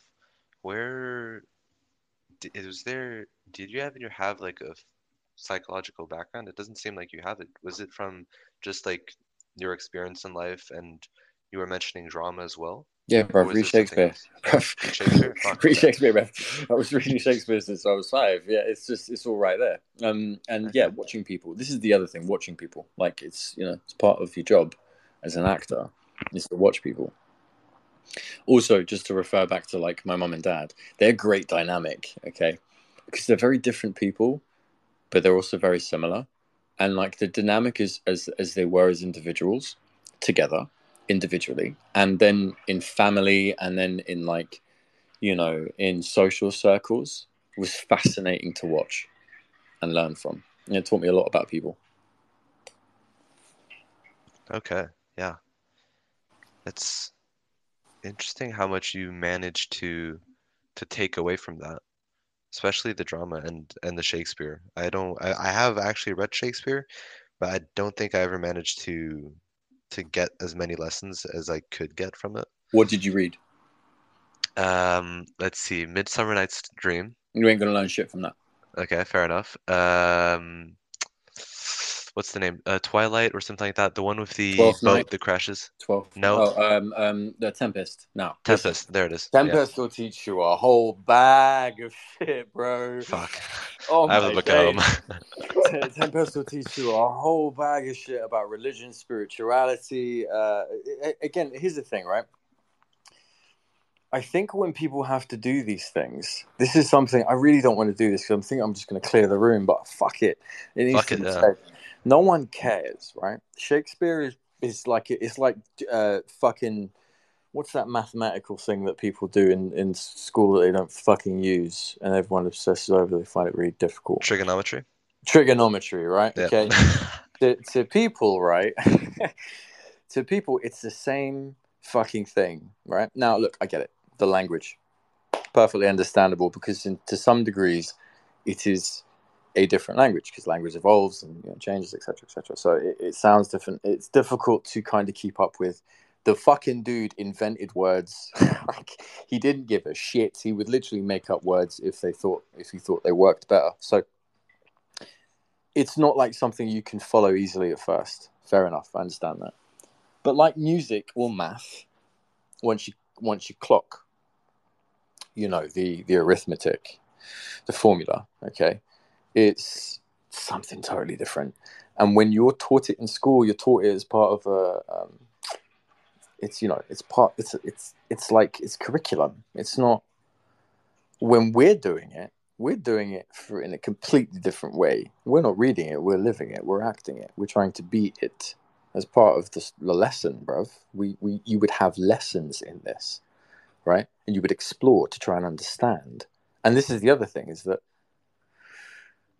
at different times in your life there are different characters, different plays, different stories within there that will resonate in a different manner and that will elicit different under like feelings. Hamlet is like my favorite example of this because Hamlet is the journey of man in the sense of all of every man, every man who every like kind of problem, dichotomy, issue, obstacle that they come up with in terms of the classic okay well let's just talk about very specific things so like the classic idea of a man is completely covered in hamlet front to back at every point in your life literally literally every point in your life. You can read it at 21 and you relate to this particular ideal that Hamlet is is is expressing. You read it at 35, it's a different. You read it at 55, it's different. You read it at 70, ah, now you're starting to relate to someone completely different. Like uh, uh, all the way through, it's Hamlet, and then all of a sudden it changes. King Lear, another really good example. Merchant of Venice, another really good example. Um, like even some like you know my favorite Shakespeare play um, is a comedy, and I now can't fucking remember the, the name of it because I've had two glasses of wine, and I'm blaming you, Pedro. Um, it's brilliant. Okay, it's it's it's it's it's it's it's a work of genius, but it isn't because it's funny. It happens to be hilarious. It's because of the way it understands the characters, and it gives you a timeless version of what love is. Okay, so like yeah, it gives the idea of love in a romantic sense. Okay, like you know the cliche, right? There's there's many versions of that all the way back through ancient history. You can go literally all the way back to like books that aren't even books, bruv, that will talk to talk to you about this kind of stuff. Um, but I'm like, there's aspects of love that is covered in Shakespeare that is so real that I haven't encountered it anywhere ex- except for possibly like modern filmmaking and movie making. There's arguments and jokes that I make with my wife that they're not informed by Shakespeare. There's moments where we bicker and banter in the same moment, like as in in this it's a, it's the same emotion, but it's it's two different sides of a coin. Like it's funny, I'm taking the piss. She's taking the piss, but there's also a, a, an element of like you're winding me up right now. He will get that in a fucking line, and if it's elicited correctly by by an actor, you have now literally got a moment from life plug it out, plug it in. You've got it in your brain, and now you understand what it is in that particular moment. Humans learn by emotional sensory, they sense things around them, but they also learn by mimicry. Okay, so being a child actor, being a young actor, someone who, who saw it as in like this is something that I love and wanted to do. There's a whole lot that I was taking in from thing from specifically Shakespeare and what it, what he was trying to say in terms of exploring people that I don't think you can really fucking get anywhere else. If I'm really honest. Honestly, I don't. I feel. I feel like Shakespeare. You could give. You could give a complete works to aliens and be like, look, if you want to know what we are, take t- take an hour, a couple of hours, bro. Go and read that, and um, get back to me. Get back to me. Figure yeah. this one out. Translate it. And, yeah, yeah. yeah. a couple of light years. You know. Shit. I'm gonna uh, once I go back home, I'm gonna grab the Tempest. it's such a good book, bro. It's such a good. Like I, I, there's a, there's a movie that was done not too long ago. Helen Mirren. Um, it's brilliant. It's really brilliant. A woman director. I can't remember her name. I'm drunk. I'm blaming you. Fair enough. I'll take it. um, two books that I read that I th- I didn't read completely. It was high school the reasons. Um, it was Moby Dick Oh. I don't know if you've read it. Yeah. Yeah. Do you like it? Yes, bro. Of course I do. Okay. Saw that one coming. and uh, to the lighthouse. Never read that. That one is wild. Uh, it's a very special book. Um, I don't know if I recommend it, but it's well, it went really deep. Very special book, but you don't know if you recommend it. Give me some. Give me some I mean, essentially the story like the plot itself which i don't think is really what matters but you have a family on the isle of man if i remember well um, their family it's in the victorian era and it's really just this one time with this whole family and one of the kids is like i want to go to the lighthouse and the dad's like sure the mom's like no and that's pretty much the plot of the first 120 pages and then you do a whole time jump and basically everyone's died except for like the father and the kid or something. And they go to the lighthouse. And then there's all of the symbolic package that goes around it about time passing that you just see through like the simple symbol of a green scarf that goes from bright green and like beautiful and smooth and everything to something that's completely dried out and lost its color. And then you have these little I'm just telling you marks things that marked me when I read it because that's all I remember.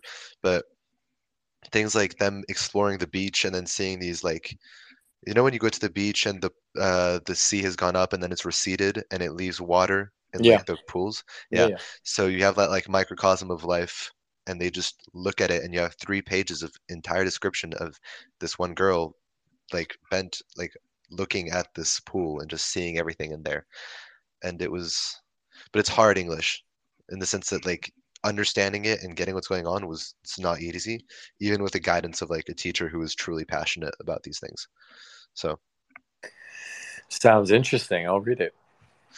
Uh yeah give it a shot it's only it's i think it's only 100 uh 120 or 180 pages i think i'm not sure but it's really not that long of a book so What was the What was the first book that, that like really had a, a strong impact on you?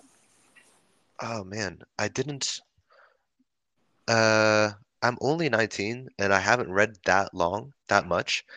So I think the first books that I read were obviously like the classic books that you read as a teenager. So like Harry Potter. Yep. At my age, anyways, Harry Potter, Lord of the Rings, which was really nice, but I don't think they're books that necessarily have that much of an impact on you. Um, and then there was the high school reading that I think if it had an impact on me was mostly because of the passion that my teacher had behind it. Um, a teacher that I still talk to occasionally because of how much he I think he enjoyed it a lot and really saw a lot of the reasons behind it and started off as a kid who didn't give a fuck about literature and then for some reason read one philosophical book then the next then the next and then went all in on it but so Moby Dick was probably a good one for the times when I listened in class and I think the most recent book that I've read and that I haven't finished yet is called Le Parfum, The Perfume. Oh, bruv, listen, do not get me fucking started on that book, bruv. I, Yeah, bro, get me st- to get started because I'm I'm fucked up by that shit. it's- bro. Grenouille is one of my favorite characters and all. Like, okay, so listen, Oh my god. my favorite. yeah, I'm fucked up. So, one of the reasons why I love perfume so much it's got nothing to do with the actual literary um, story. It's everything to do with the example of Grenouille to the world.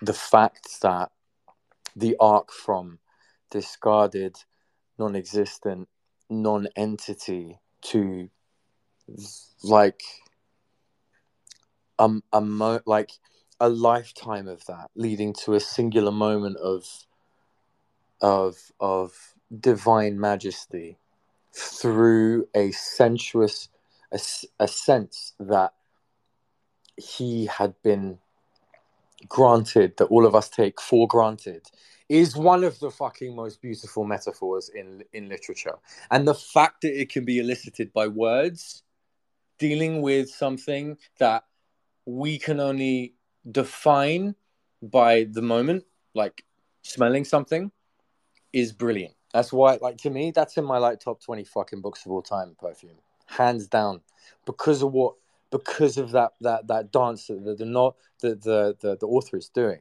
that little play there, of of what what Grenouille represents, is is fucking magnificent to me.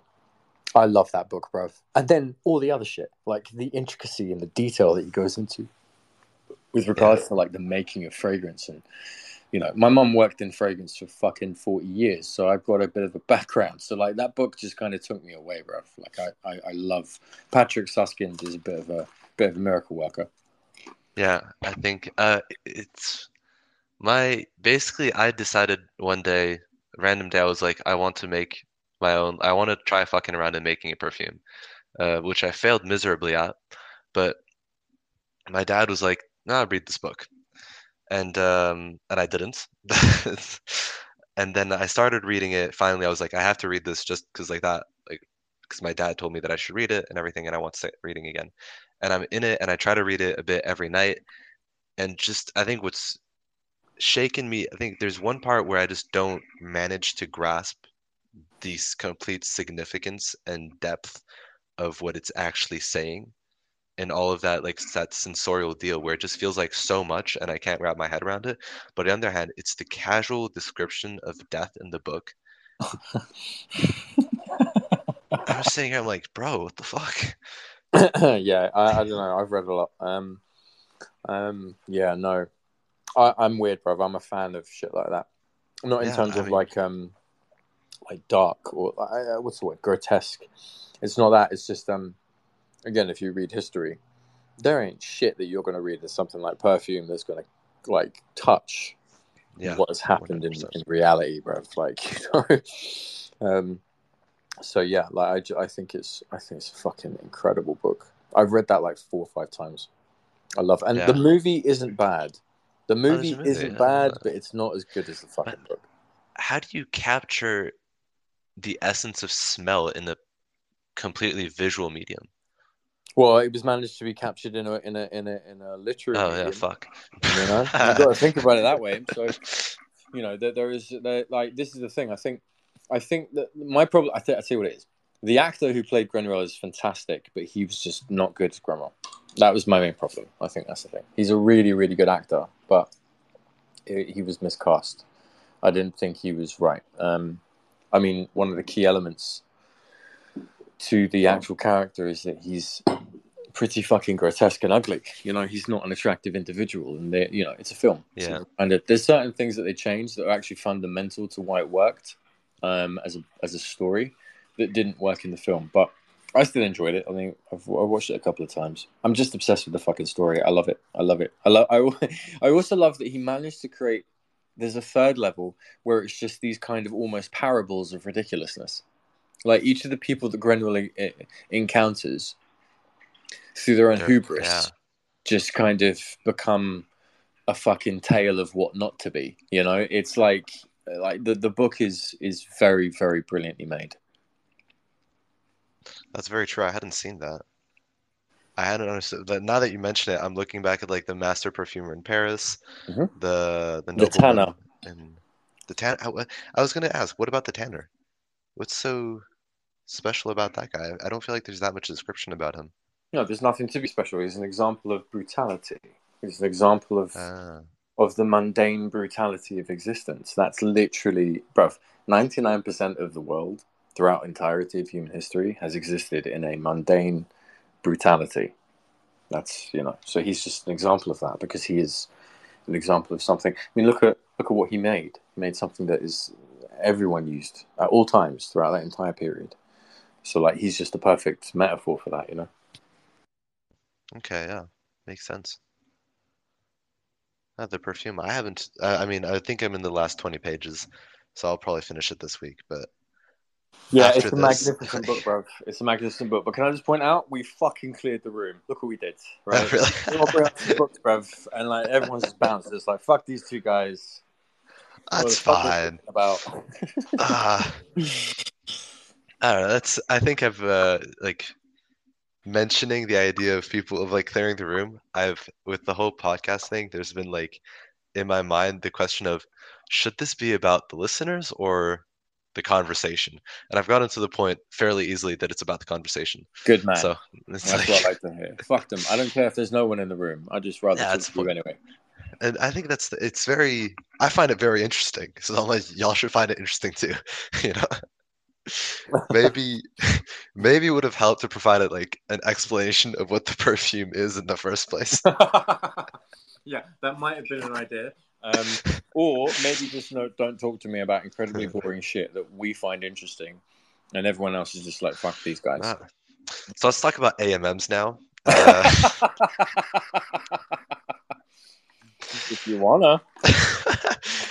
fuck it. What do you think about AMMs? What has been your thought on all of this drama? I've never been a fan of M and M's. I prefer Skittles, if I'm really honest. That's a I'm fair not- point. That's a fair take. I'm a much a much bigger fan of Skittles. Fuck M, uh, fuck M and M's. Um, honestly, I don't give a shit, bro. There's, there's not something that I really give a fuck about. This is all just, you know, it's all just noise, bro. People are bored. Oh, that's so true. People are very bored. Very. Oh, it's- um, what about Claynos? That shit's been pumping recently. Yeah. Can anyone tell me why? Oh, okay. I mean, I'm not complaining. I sold one and made some money, so I'm just to why. That shit was like half of my NFT bag yesterday. Absolute shocker. So let's look at it. Let's I'm gonna give you the professional shill. Claynosaurus is going to be the next Disney. Who who said that? Who told you that? Uh, Anatoly, founder of Solana. You think I'm joking? He tweeted that, by the way. I'm not fucking around. He tweeted that. Didn't this man once have a Solarians NFT? as a Probably. Pretty sure he had it as a profile picture. Bro had everything as a profile picture. But so, essentially, they have a really stacked animation team. Like the animators that are behind it are impressive. They worked on a bunch of different projects. Now, Wait, what wait, wait, exactly they worked on? Wait, wait, Yeah. wait, wait. I know all of this, bro. I'm Oh, just okay. trying to find out why the fuck Why they pumped pumped? yesterday. Okay. Yeah. Just for that, my thesis on that is because there's, fuck. Actually, I don't fucking know. Um, I was gonna tell you there was less listings and more volume, and I'm like, yeah, but that's not. That's the consequence of why they pumped. hey, here's So- the thing. I don't know. I'm not in the fucking Discord. I don't give a shit. All I know is I, I saw the because there's no new announcement. About I'm what? in the Discord. There's like there's no announcement. There's no reason Oh, for it to be hyped. I think that it might just be delayed people realizing that what they're doing is kind of cool. But Well, isn't it because like you know the, the the coin starts going down in price, and so people start dumping their money into NFTs because they Yeah. want as if it's stables. I think there's yeah. I think there's a world where there was that, but like I I fucking sold the top. It's the first time I actually sell an NFT at the top. Thank you, Oh. George, for telling me to find the sell button. Um, Are you talking about Claynos? yeah, yeah, yeah. I got lucky. You're going to be pissed when they run to 115, bro. Yeah, probably. probably. You know what? But I got I don't know. They had this thing called the croissants. Yeah, Basically, it's, it's a really cool concept. I like it. yeah, I saw It's it. I, I it. yeah. I got three of those. Fucking hell, how much are they? What floor are they now? 60 SOL. I made like if I sold them, which I haven't yet, I made two grand. I mean, that's how you bring value to holders, bro. It really is. Um, I don't know who my exit liquidity is, but thank you. Um, yeah, Clayno's their own thing. Um, I think we've gone over a lot of things. But do you Yeah. have any topic? I'm like running dry. Um, let me think. There's nothing I, I can think of right now. How long are we going for? We're going for what, two hours? That's not bad. I mean, we've done an hour 50. Uh, Honestly, I kind of like set the two hour time frame, but realistically, I could go over it, and there are people who've gone like under under an hour, and it's like, you know what, vibes, man. I prefer it if it goes over because I, I like if it goes in the hour 30 or something because that actually has content, and you have the chance to to really get into something that means more to the people, like actually talking about books, which I think is a bit deeper and more meaningful than than other conversations that you have at the beginning, right? The Yeah, but it might have fucking helped background?" people if we'd have given them the context of what fucking book we were talking about. Uh, That's a fair point. Uh, I'm gonna take notes. It's all Oh, a I had- curve, bro. It's all a learning curve. yeah, it really is. Fucking hell. This thing where it's like I was like, let's make a podcast, and then it's like, wait a minute. it ain't Uh, as easy as you think. We were, uh, me and Naomi have already learned this. It's not, um, it's not as easy as you think, but it's a lot of fun though, isn't it? It is. Yeah. It's pretty cool. And I think I at first I was like, oh, I might not have enough guests. People might not want to join. And it's like, oh well, I have a schedule now. Uh fun. I like this. And there's great conversations and and I got George on, which by the way was the luckiest fucking stunt of my life. Um No, it was good. I listened. I mean, he's a bit boring, you know. He's always going on about fucking surfing and like markets and market dynamics and fucking how good his life is and like you know being an Australian cunt. I'm a bit, a bit tired of it to be honest, but you know it was all right. yeah, yeah, yeah. uh, No, it was good. It was good. I enjoyed it. Awesome. I had I think I had one question that I I, I usually take a couple of notes down. Oh shit. Wait, no. Uh, I usually take a couple of notes down to make sure that I'm like following and like ask questions. You were Yeah. talking about the that specifically back to the you notice what who people are and what they think from what they say.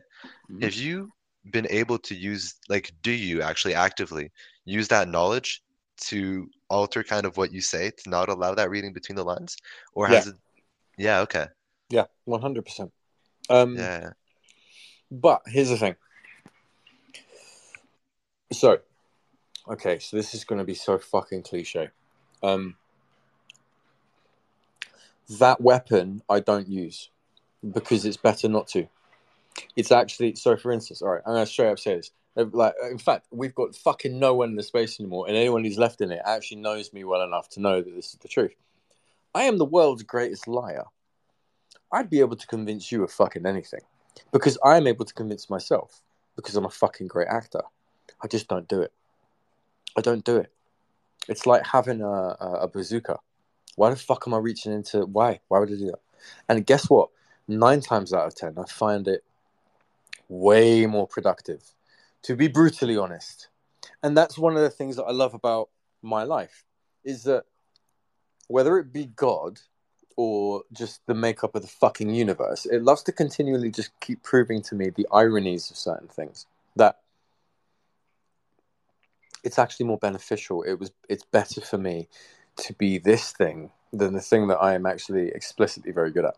Like my mum always said, I would be the best fucking lawyer in the world because I can convince myself of an argument and then make that case, and I can really believe it. Um, but no, fuck no. Why would I do that? Like that's not something. And it, also, there's an element of like I have genuinely got a conscience, and it fucks with me. It doesn't just fuck with me like behind the scenes. It fucks with me overtly. Fucks with me just in a conversation. I can't not be balanced because I feel like I'm being disingenuous, and then I feel like I'm being disingenuous to myself. So the breakdown of like when people talk about themselves between the lines, there's two sides to it the other side is the obverse, where it's like, well, what can you learn from what the person is saying between the lines? And then what am I saying between the lines? What is it that bothers me? What is it that irks me? What is it about me that I'm trying to either reinforce or deconstruct? All right. Well, when I find that, then I can really unpack it and apply it to myself. And guess what I find?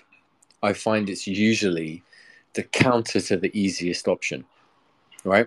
And the easiest option is usually the most difficult because of numerous factors. So, like in in the same measure, it's like you know, I've got like the world's worst fucking temper, but I don't really anymore because I've learned that I usually gain I get far more traction talking to people in an extremely calm manner than being angry. It's a similar thing, like regardless of like you know so that kind of thing where I kind of I will be I'll allow those things to slip through even though I see them there. That's what I'm saying is that I will allow those things to happen even though I see them when I say them. Okay. Um, so, like a, an example for me would probably be tonight when I've kept reinforcing the fact that we're not going anywhere. That's because I have. A, remember, I mentioned before. There's two reasons why people do these things: is they think that's what people think about them, or it's because it's what they think about themselves. I clearly have a subliminal concern where people seem to think that we're going to disappear, we're going to go, like the way everything. Because I hear this from artists, they're like, you know, we're worried, and I get the subliminal that they're like, we're worried you're going to go as well, right? So yeah. there's a part of my brain subliminally that's like, right, I need to reinforce this. I see it, but I let myself say it. I let myself say it because I'd rather be honest with people. I'd rather be me, and I'd rather get that credence than by talking shit, bruv. Ask anyone who knows me.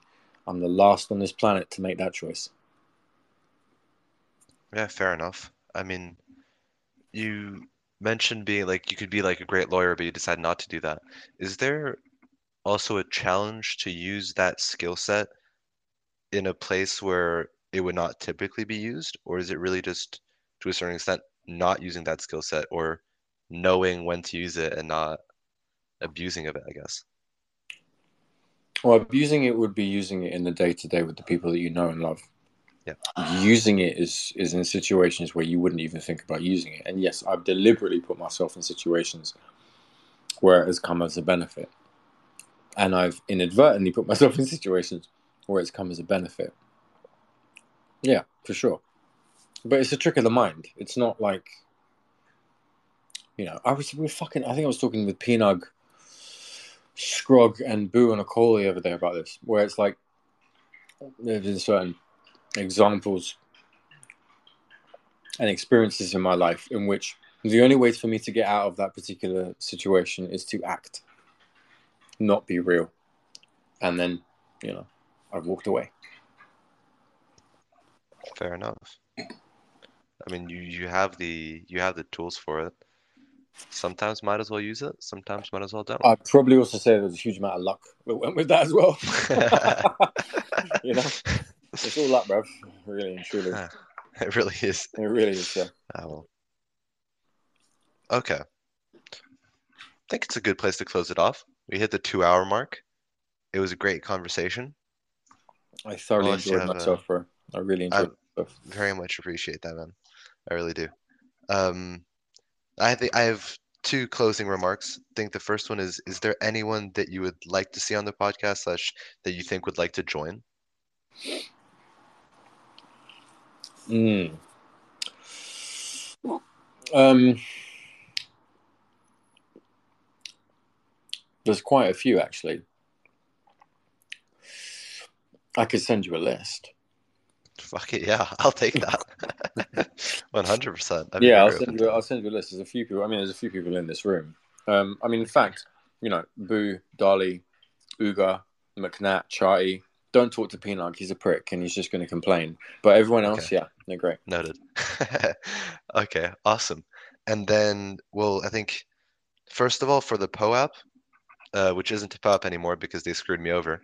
Um, I'll I'll tweet a tweet right now for those because I recognize everyone here, so it's not going to be an issue. But for those of you who are here, post your address, and I'm going to mint it straight. I'm going to mint Boo's beautiful um, NFT straight to your wallets.